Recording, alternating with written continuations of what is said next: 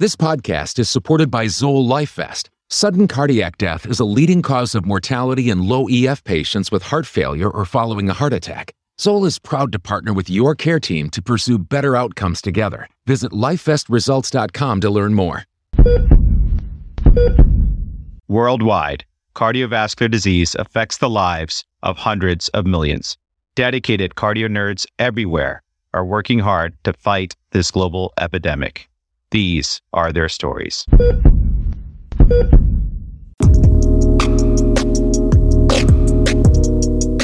Hello, Team Cardio Nerds. Dan Ambinder here, and we are very excited to share this next Cardio Nerds Rounds recording. Cardio Nerds Rounds are virtual rounds with world experts where we learn the latest evidence through challenging cases. This incredible series is co chaired by master educators Dr. Karan Desai from Johns Hopkins and Dr. Natalie Stokes from UPMC. Cardio Nerds is an independent, fellow founded platform with the mission to democratize cardiovascular education. To continue creating free and unbiased quality content, we are proud to collaborate with all stakeholders, including trainees, experts, fellowship programs programs, professional societies, industry, and patient advocacy groups. This episode is supported with unrestricted funding from Zoll LifeVest. A huge thank you to Mitzi Applegate and Yvonne Chevrier for their top-notch production skills that make Cardio Nerds Rounds such an amazing success. Of course, the curriculum and content is planned, produced, and reviewed solely by Cardio Nerds without external bias. Case details are altered to protect patient health information. And with that, let's round. Karan, take it away.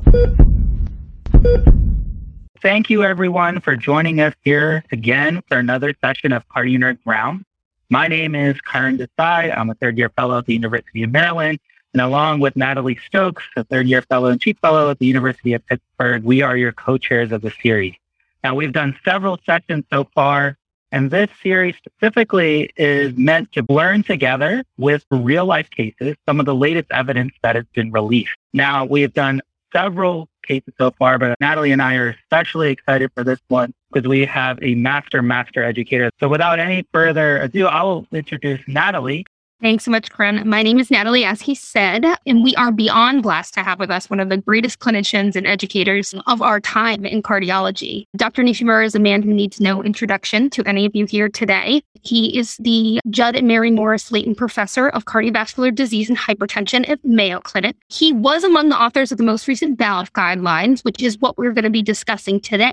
He's joining us to talk about some of the nuances of applying the guidelines uh, specific to mitral regurgitation. Dr. Nishimura, thank you so much for taking the time to share your wisdom and insight today. Welcome back to Cardio Nerds. Thank you very much. So, we have no relevant disclosures today, and I think that means we are ready to get started rounding. So, our first case here is a patient who is a 72 year old man. He has a history of non ischemic cardiomyopathy, uh, known with an EF of 15 to 20%, atrial fibrillation, and moderate to severe mitral regurgitation, he came to our hospital with acute decompensated heart failure. He had fallen out of care several years prior to this and was now decompensated. He required a little bit of inotropic support for diuresis, but was able to be transitioned off of inotropes after being diuresed 11 kilograms and then transitioned to guideline directed medical therapy. At discharge, he was discharged on the following medications. Amiodarone, 200 milligrams daily, apixaban, 5 milligrams twice daily, Bumex, 2 milligrams twice daily, metoprolol succinate, 50 milligrams daily, and empagliflozin, 10 milligrams. Unfortunately, he had been trialed on both Entresto and spironolactone, as well as valsartan alone, and was unable to tolerate them due to his blood pressure. He was also given a prescription for cardiac rehab, which he did complete. Natalie, can I ask what the amiodarone was for? For his atrial fibrillation. The metoprolol alone wasn't maintaining his rates. And actually, he was pretty symptomatic from it. And so he was pushed towards rhythm control with amiodarone. This was his chest x ray prior to discharge. There is some cardiomegaly, some pulmonary vascular congestion, and maybe some mild pulmonary edema at the bases, but you're still able to appreciate the costophrenic angles as well as the retrocardiac silhouette. Six months later, he comes back to your office and he's reporting debilitating dyspnea. He really never was able to get rid of this dyspnea despite completing cardiac rehab. He is stable on that same medication regimen. He is compliant with his medicines, and his weight has remained at his discharge weight, which is considered his drawing weight. His exam at this time, some pertinent findings. Cardiac exam, he is regular, rate and rhythm. He has a three out of six blowing holosystolic murmur at the apex. His PMI is laterally displaced. His JVP is six and he has no hepatojugular reflux. And he has trace bilateral non-pitting lower extremity edema with some very mild bibasilar rales. His labs are notable for a normal renal function, normal liver function, nothing truly remarkable or out of the ordinary from his lab values. And just of note, his STS for mitral valve repair is 5.9%, and for mitral valve replacement is 7.9%. And that I give to you for consideration in just a moment.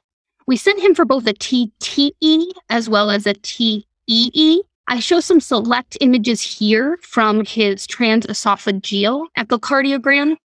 His blood pressure at the time was 105 over 74. He has a moderately dilated left ventricle. Transthoracic echo the day before his end diastolic diameter is 6.4 centimeters and end systolic diameter is 5.9 centimeters. His EF is about 15 to most generous 20%. Better visualized on TTE, it was noted to be 16% by Simpson's method. He has a normal RV size and function. And now to talk about the valves, so you can see here there's a mitral regurgitant jet originating at the A2P2 scallops and is posteriorly directed due to a restriction in the leaflet of the P2 scallop. Additional values calculated from our transesophageal echo was the effective regurgitant orifice area was 0.5 centimeters square. His regurgitant volume was 55 milliliters. And just of note, the mitral valve planimetry area is 7.9 centimeters squared with a mean gradient of 2. He has severe left atrial enlargement and it's also worth noting that there's incomplete coaptation of the tricuspid valve leaflets with severe tricuspid regurgitation. So at this point, we want to open it up for our first poll question. What would your approach next be to this patient? Would you send him back to try to optimize his medications? Maybe he needs a little more diuresis and some up titration of his medical therapy. Refer him for surgical replacement of his mitral valve or surgical repair refer him for a MitraClip procedure, refer for both mitral and tricuspid intervention, or is this patient now at the stage where we should be referring him for palliative inotropes? So, Dr. Nishimura, I want to open up to you. How would you approach this patient? Well, Natalie, let me give you a little historical perspective on mitral regurgitation uh, because it's really evolved a lot, even over the past 10 years. So if you go back to like our initial guidelines, we started, I think, in the 1990s something, and then even went through 2000 and even up to 2012. All the recommendations for intervention for mitral regurgitation were for primary mitral regurgitation. We, we didn't even include anything about secondary mitral regurgitation in the guidelines because nobody felt that it would do any good to do anything about it. And actually, I remember back then from University of Michigan, Dr. Bolling was one of the brave surgeons who said, well, maybe we should operate on these patients with big dilated ventricles and secondary MR and started doing these really, really small rings on them. And they did have some improvement, but I think after a few years, they realized that the patient didn't really gain much from it five or six years ago, secondary mitral regurgitation was just ignored. But then what we started to realize is that almost the majority of patients now coming to us because you're saving these patients in the ICU you've got more dilated cardiomyopathy.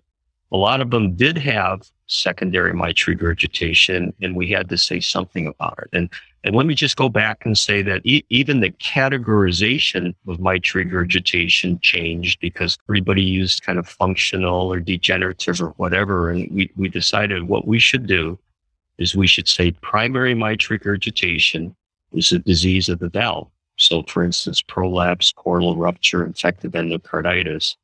And secondary mitral regurgitation is a completely different animal because it's really a disease of the ventricle. And with that in mind, when we first started saying primary versus secondary, we would say we intervene on primary, but there's nobody who ever showed any benefit of intervening on secondary. So I, I just want to put that into perspective because seeing your response here, I think all your young faculty and fellows are now saying, boy, we should push ahead with that.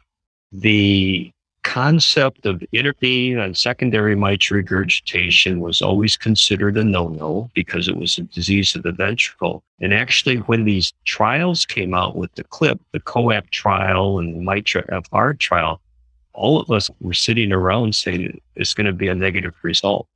And we're completely shocked when the COAPT trial showed such a significant improvement, not only in symptoms and hospitalization, but even mortality, because we thought, well, well how is that possible? But it works.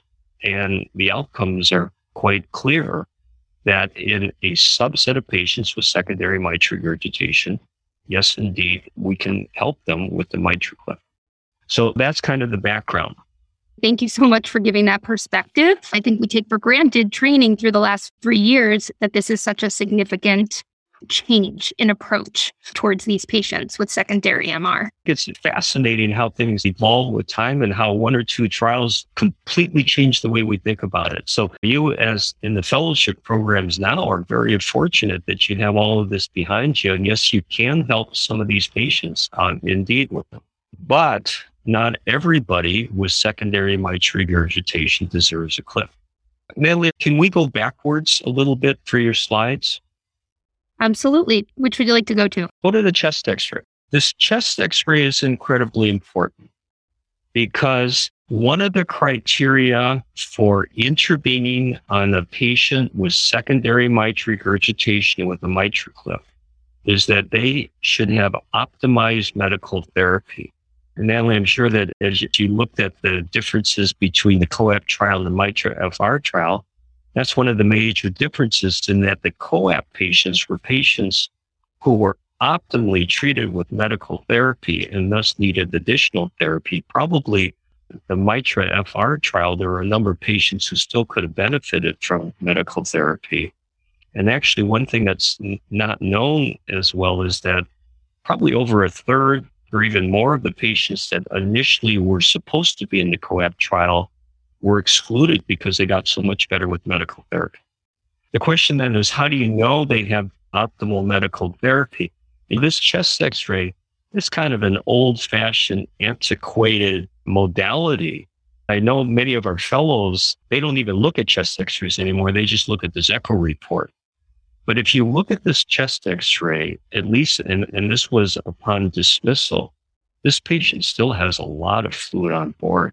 You had pointed out, look at that pulmonary venous congestion. There's interstitial infiltrates there. This patient still has about five or six kilograms of fluid to be removed. And a lot of that could indeed help the symptoms. I, I, guess we don't have one when they followed up in six months, but if in fact the patient's weight hadn't changed at all, they were still symptomatic, and you had gotten a chest x ray and seen this, you probably would have said, boy, the preload could certainly be much, much reduced in this patient and, and maybe have gotten to the point where his symptoms were very good when we see patients at Mayo with our fellows, we, we do kind of old fashioned stuff like look at the 12 lead electrocardiogram and look at the echocardiogram and even examine the patient before we even go on to the echo because it's going to give you a lot of clues that you don't necessarily get from echo. So that's number one. I think chest x-ray is important to know if you've optimized medical therapy.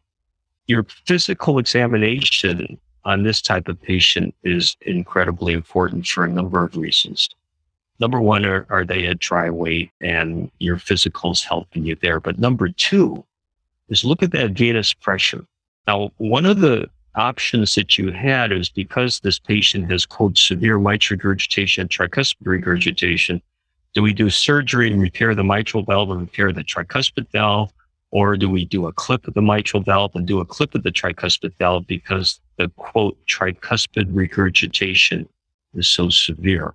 And we do know that if we leave significant tricuspid regurgitation after intervening on the mitral valve, that's a poor prognosis. But if you take a look at your physical examination here, that venous pressure being normal is incredibly important because you would never intervene with an extra step on tricuspid regurgitation in a high risk patient if venous pressure is normal. So no matter how much quote severe the echo says the tricuspid regurgitation is, if you don't have a large V wave, that's probably not causing much of a problem.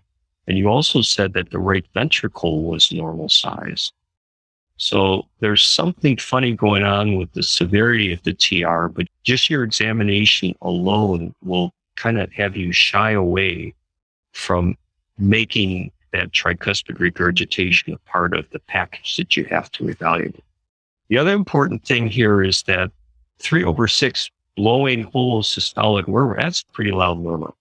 And the reason I, I, I, really want to see the physical examination on this patient is a lot of our secondary MRs will have, quote, severe MR on the basis of echo, ERO, so on and so forth. But when you listen to them, you can barely hear a murmur. And, and that means that number one, the mitral regurgitation probably isn't as severe, or number two, there's just not enough pump to generate a murmur. And if you don't hear much of a murmur in these type of patients, eh, it, it just makes the lights go off that maybe the mitral regurgitation is as, significant or, or plays as great a role in these patient symptoms as it should.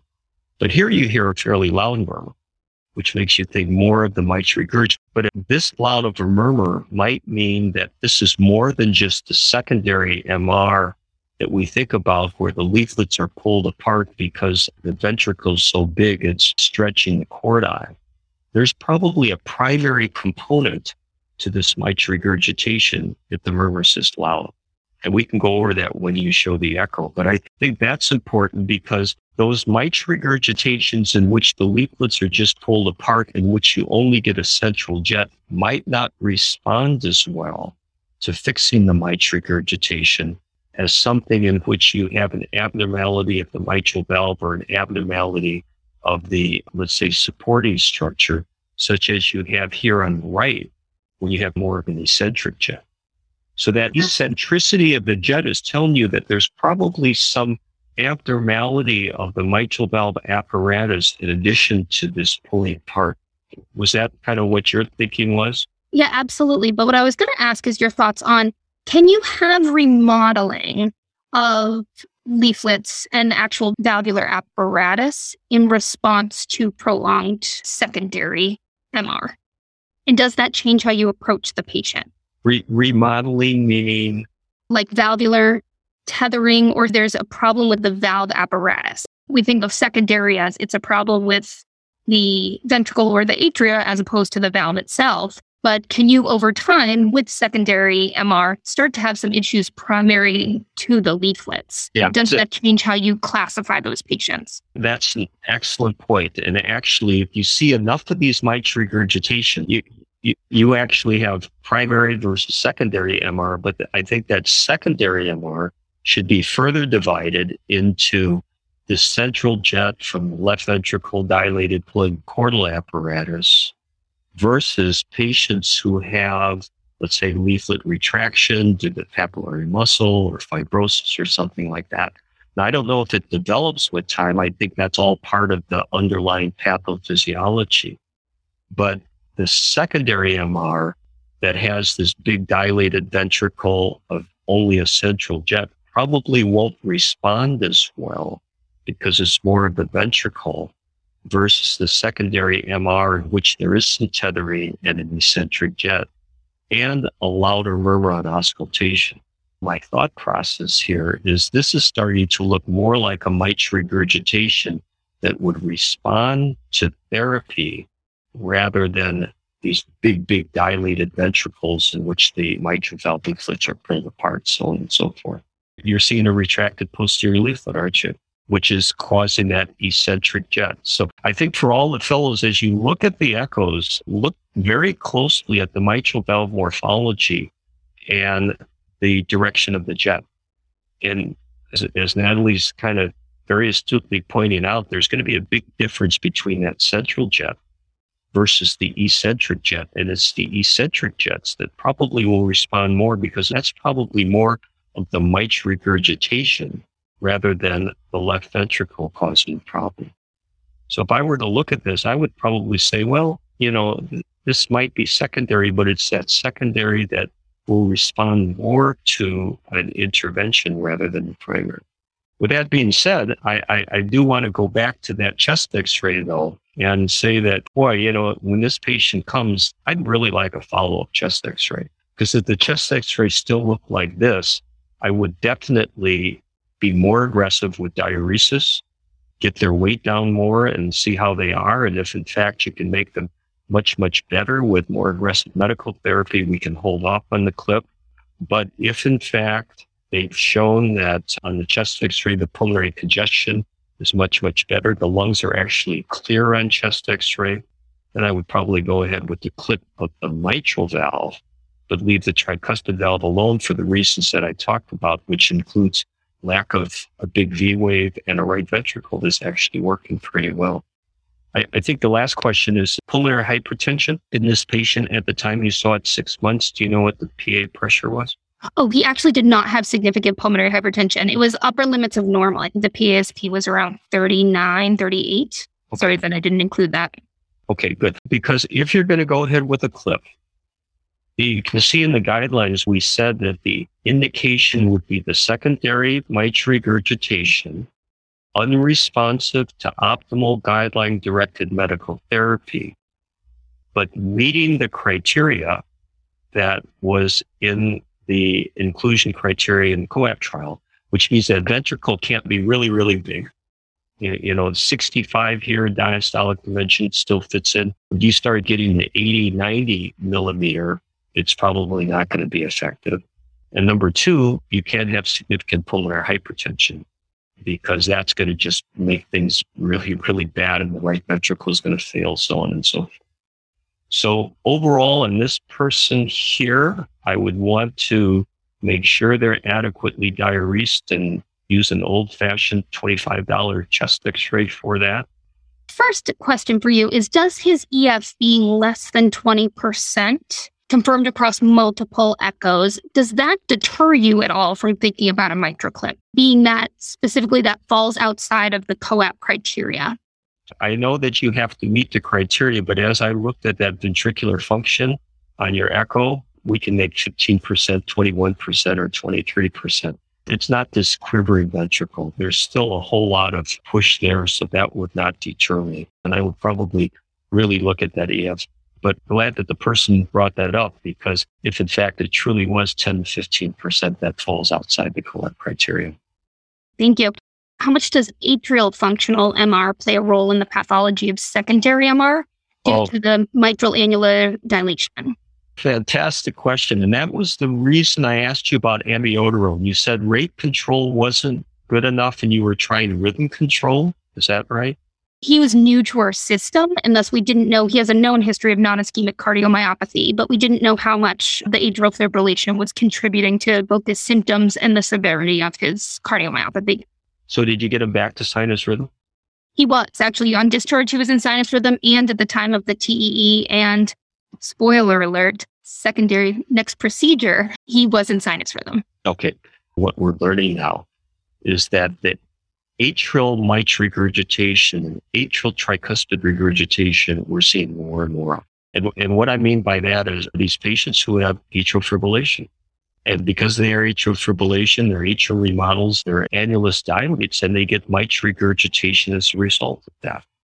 We're just starting to get a handle on that, but especially in this patient, I'm glad that you put them out on amiodarone because even if they have a bad LV and they've been in their atrial fibrillation for, let's say, a year or two years, with this type of valvular disease, it's always worthwhile to try to get them back in normal rhythm if he had persistent atrial fibrillation, because sometimes that in itself can make the mitral regurgitation better.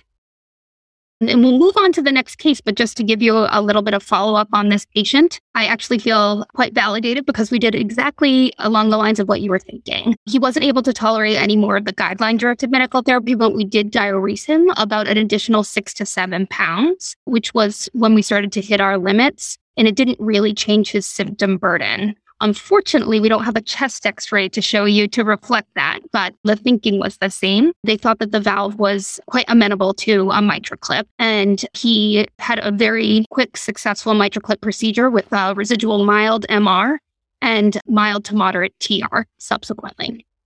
Very nice. I got to say, five years ago, nobody would have ever thought about intervening on this mitral valve.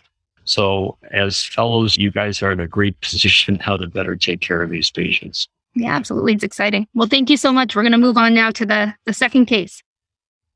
Yeah, thanks, Dr. Nishimura. So I'm going to describe a story of a 60 year old gentleman. He's got a history of coronary artery disease with a prior LAD PCI back in 2017 and unclear under which circumstances was placed, whether it was a NSTEMI versus a angina. And he's transferred to your hospital here at 3, 4 a.m. and SCAI stage CD shock. And I mentioned SCAI stage CD shock because just this week there's been a little bit of an update in terms of those guidelines and how to differentiate.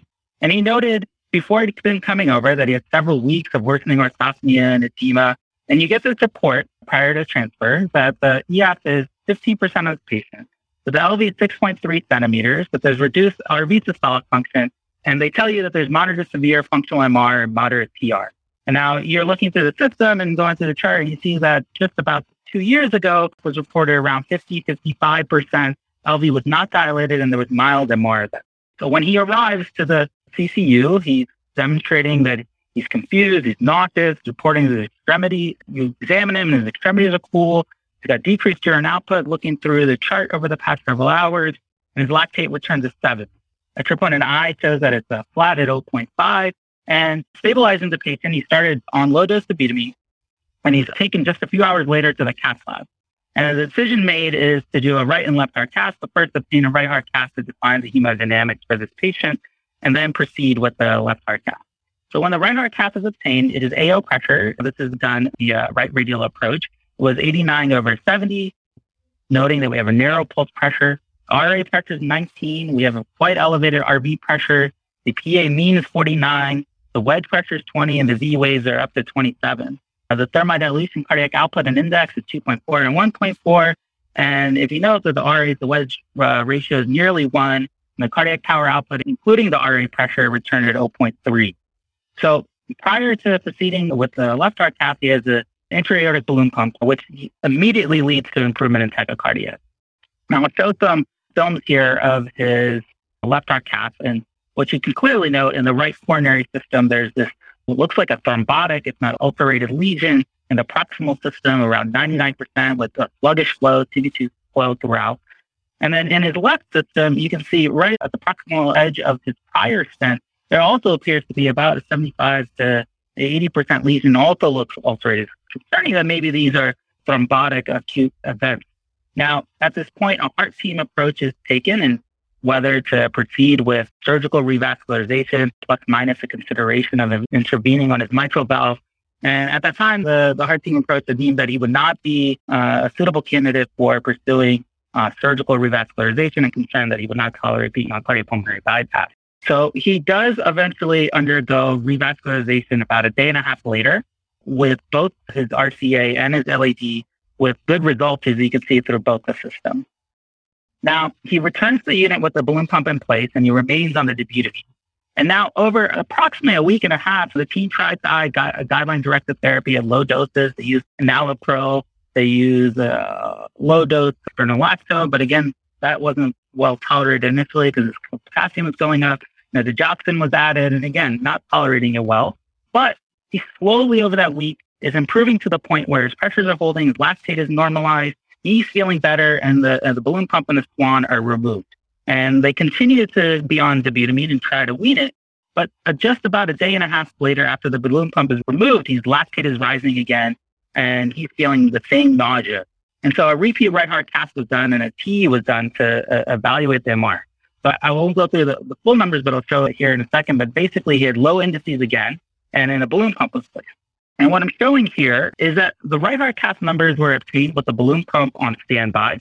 And you can see that there's very large V waves for this patient up to about 28, 29 millimeters. And when the balloon pump is on 101, that the V waves terminate. And I included the full numbers here. And for those that are listening on our podcast audience, it will be on the website as well. But you can notice that there's a clear difference between what the wedge pressure and V waves were with the balloon pump at one to one versus on standby. And a is performed, and these images are courtesy of my co-fellow Matt Finan. And when the TEE is performed, this is at one to one, and we're seeing uh, the A2P2 uh, scallops. And we're trying to pay attention for what the potential mechanism is. And on this one to one, you can see that there's central, but a little bit of posterior eccentric jet that's occurring with this mitral regurgitation. We don't clearly see in this view that the posterior leaflet is restricted or that the anterior leaflet has a different coaptation plane than the posterior leaflet. And I'm going to add that there were additional findings, including that the LV systolic function was close to 15%, that there was at this one to one, that there was systolic flow reversal in the pulmonary vein. And at one to one, the uh, 3D ROA was calculated at 0.45 centimeters squared and regurgitant volume was 60 millimeters, both of which would be considered severe. Dr. Diamond continued to proceed with obtaining the images now with the balloon pump at one to one and a balloon pump on standby. And now this isn't a, a true bicommissural view, and we're likely visualizing a, a three, two segments and P1, but you can clearly see just qualitatively that the regurgitant jet increases significantly, if not occupying more than 50% of the left atrium. And a recalculation of offline showed that the 3D ROA was 0.55 centimeters, regurgitant volume 93 millimeters. And I didn't include it here, maybe for discussion of shortly, but the coaptation depth increased and the tenting area increased for this patient on one-to-one standby. I'm including the continuous wave Doppler on one-to-one and on standby as well. Now, there is a little bit of drop off of the signal. It wasn't uh, perfectly aligned, but if I trace it out, you can see that the velocity was closer to 6.5 meters per second at one-to-one and around 6 to 5.5 when it was on standby with a much more dense waveform. And this is a 3D uh, on face view. And you can see that on the 3D when the balloon pump is on standby, there's a, a, a coaptation is, is certainly worse compared to when it is at one to one. And I'm going to show the color here as well. That again demonstrates a largely central, somewhat posterior directed, but largely central MR.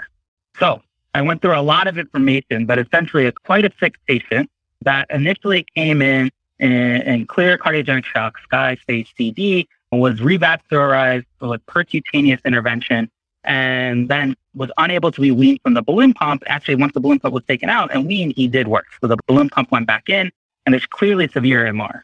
So what would the audience do here? And then we'll turn it over to Dr. Nishimura. Would you reattempt the dobutamine wean and increasing guideline-directed therapy? At this point, would you say it's time to initiate a VAD or transplant evaluation? Would you refer the patient for surgical mitral valve replacement, refer for surgical mitral valve repair, or refer for uh, a MitraClip procedure? And the most popular answer was refer for a mitral clip. So Dr. Nishimura, that was a lot of information, but we'd love to hear your approach. It's a fantastic case, Karan, with a lot of stuff in there. But I think the major thing is how much of his problem is due to his muscle and how much of his problem is due to his mitral valve. And if it is his mitral valve, why is there such a huge difference when the pump is on and off?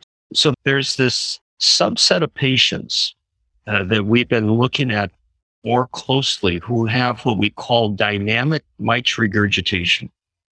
And, and it's a mitral regurgitation that's related primarily due to changes in the structure of the annulus and the mitral valve apparatus that happens with changes in preload, changes in afterload, changes in contractility, so on and so forth. But they can go anywhere from mild mitral regurgitation to severe mitral regurgitation.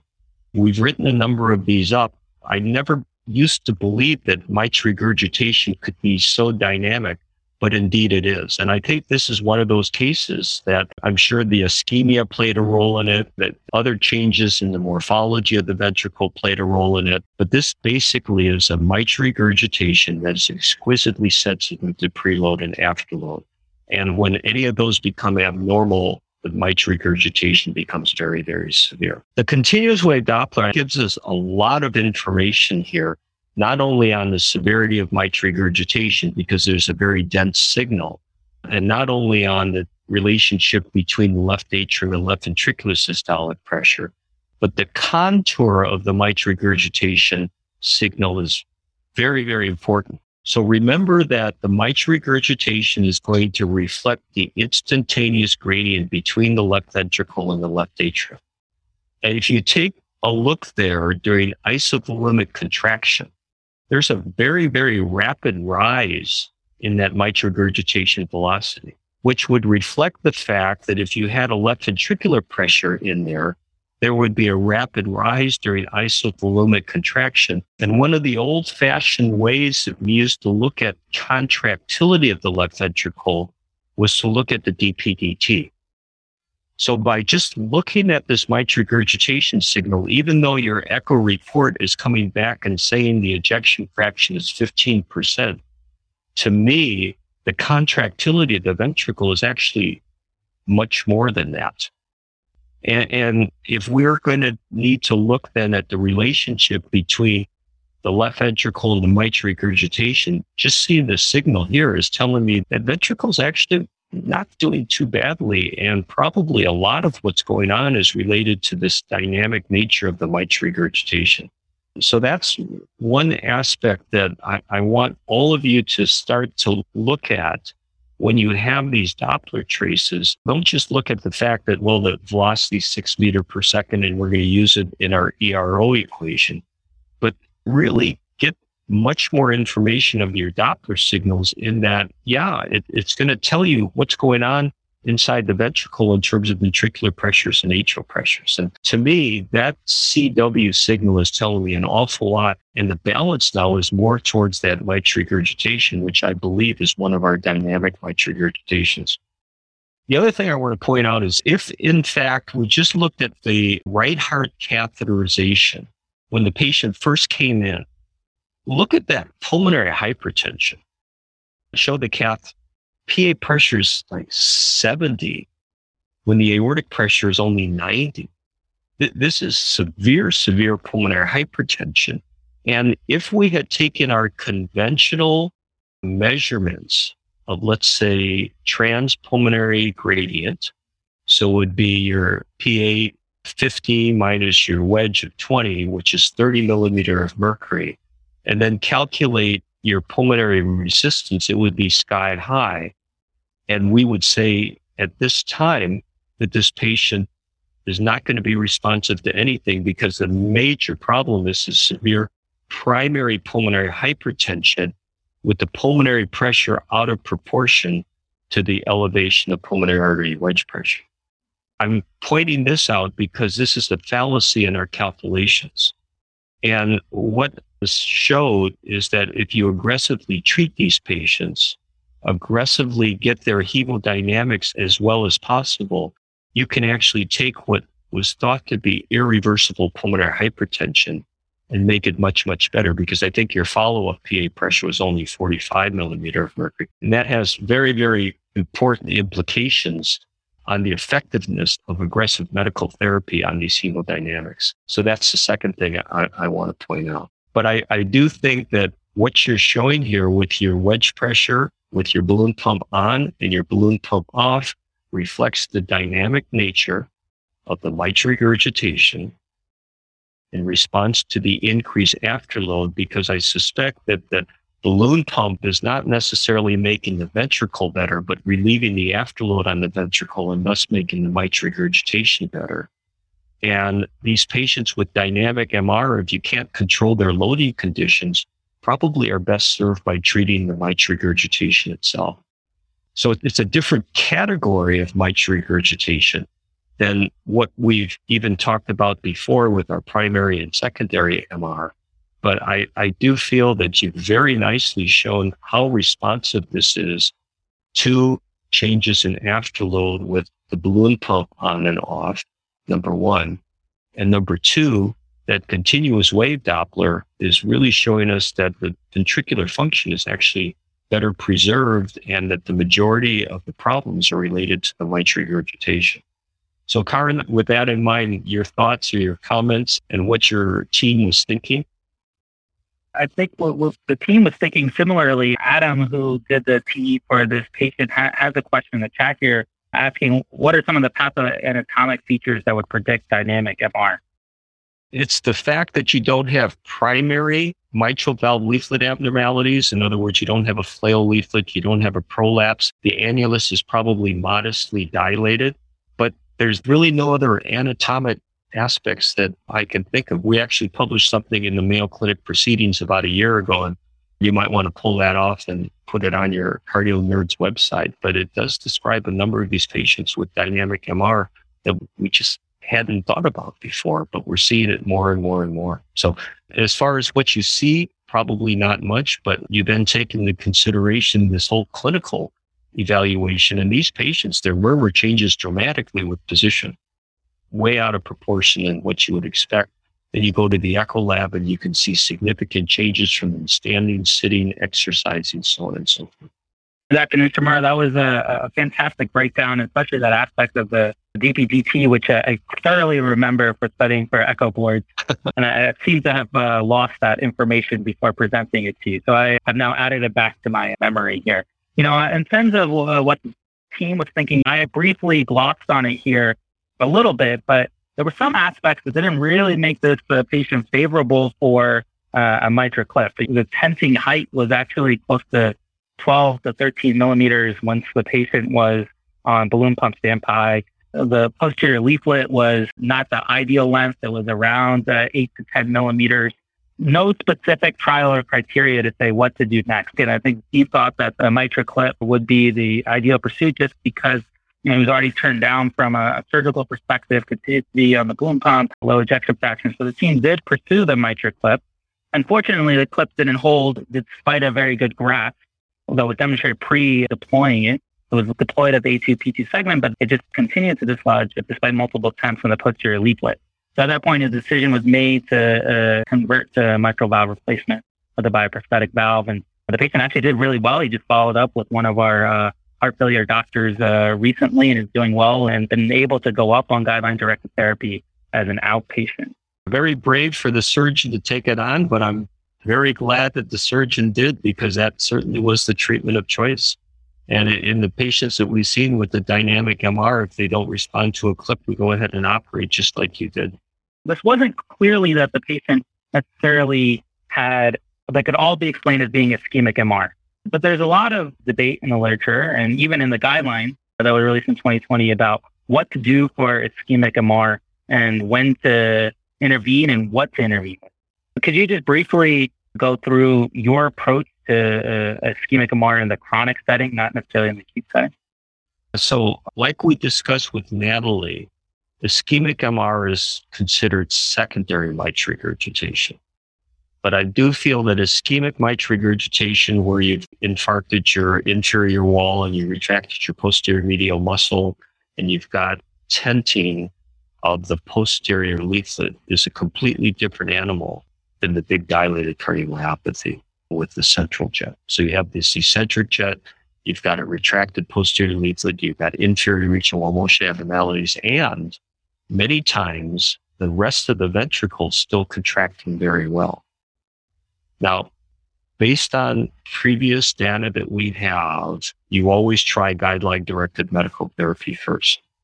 But I think the guideline directed medical therapy is not going to be as effective in treating the left ventricle as with the dilated cardiomyopathy because your ACE inhibitors, aldosterone receptors, SGLT2 inhibitors, so on and so forth, are not going to be as effective because you've got one wall that's not working, but the rest of the walls are. So you go ahead and you give your best shot at guideline directed medical therapy. And if you can make them better and diuresis makes them better, that's fine. But if they continue to be significantly symptomatic, I feel that this is uh, mitral regurgitation that would respond to interventional treatment. Whether or not you can do a clip, what you try here, or you should operate if they, in fact, are good candidates and they have continued symptoms despite medical therapy. I have a much lower threshold to pull the trigger than I do with the big dilated cardiomyopathy. Thanks, Dr. Nishimura. I'll just point out a comment in the chat that going back to the continuous wave Doppler that Dr. Silvestri from Penn pointed out, the velocity greater than six meters a second means the patient did have elevated LV systolic pressure likely indicative of better contractile function that we are accounting for on that echocardiogram. I didn't see the electrocardiogram. Can you tell me what the electrocardiogram showed? So it did not show that the patient had a narrow QRS with ST depression laterally and inferiorly with T wave inversion. And that did not change throughout? It did not change throughout, no. Okay, I'm, I'm just saying that because if you look at what we wrote about dynamic MR, about a third of them actually did develop an intraventricular conduction delay or left bundle branch block intermittently. And it's when they did that that they developed a severe mitral regurgitation. So they, they were a different animal in that you would treat them with more resynchronization therapy. But another thing to remember about these patients with quote secondary mitral regurgitation, especially if they're very dynamic, is to look for dyssynchrony and make sure you look at the underlying electrocardiogram, both during the time that they have the severe MR and the time they don't have the severe MR. Just because we're right up against that one o'clock hour and we've had a lot of great learning pearls, I think this is an appropriate time to end rounds, though I wish we could just continue on and on with Dr. Nishimura. As I was telling him before this, that he's in my living room with board review quite quite frequently. But uh, Natalie and I really, really want to thank you, Dr. Nishimura, for joining us here today. This was highly informative. A lot of pearls on how to use some quote unquote old school tools to really inform our new school management. Thanks very much, Karan. Thanks very much, Natalie. Very nicely put together, and we'll look forward to the future.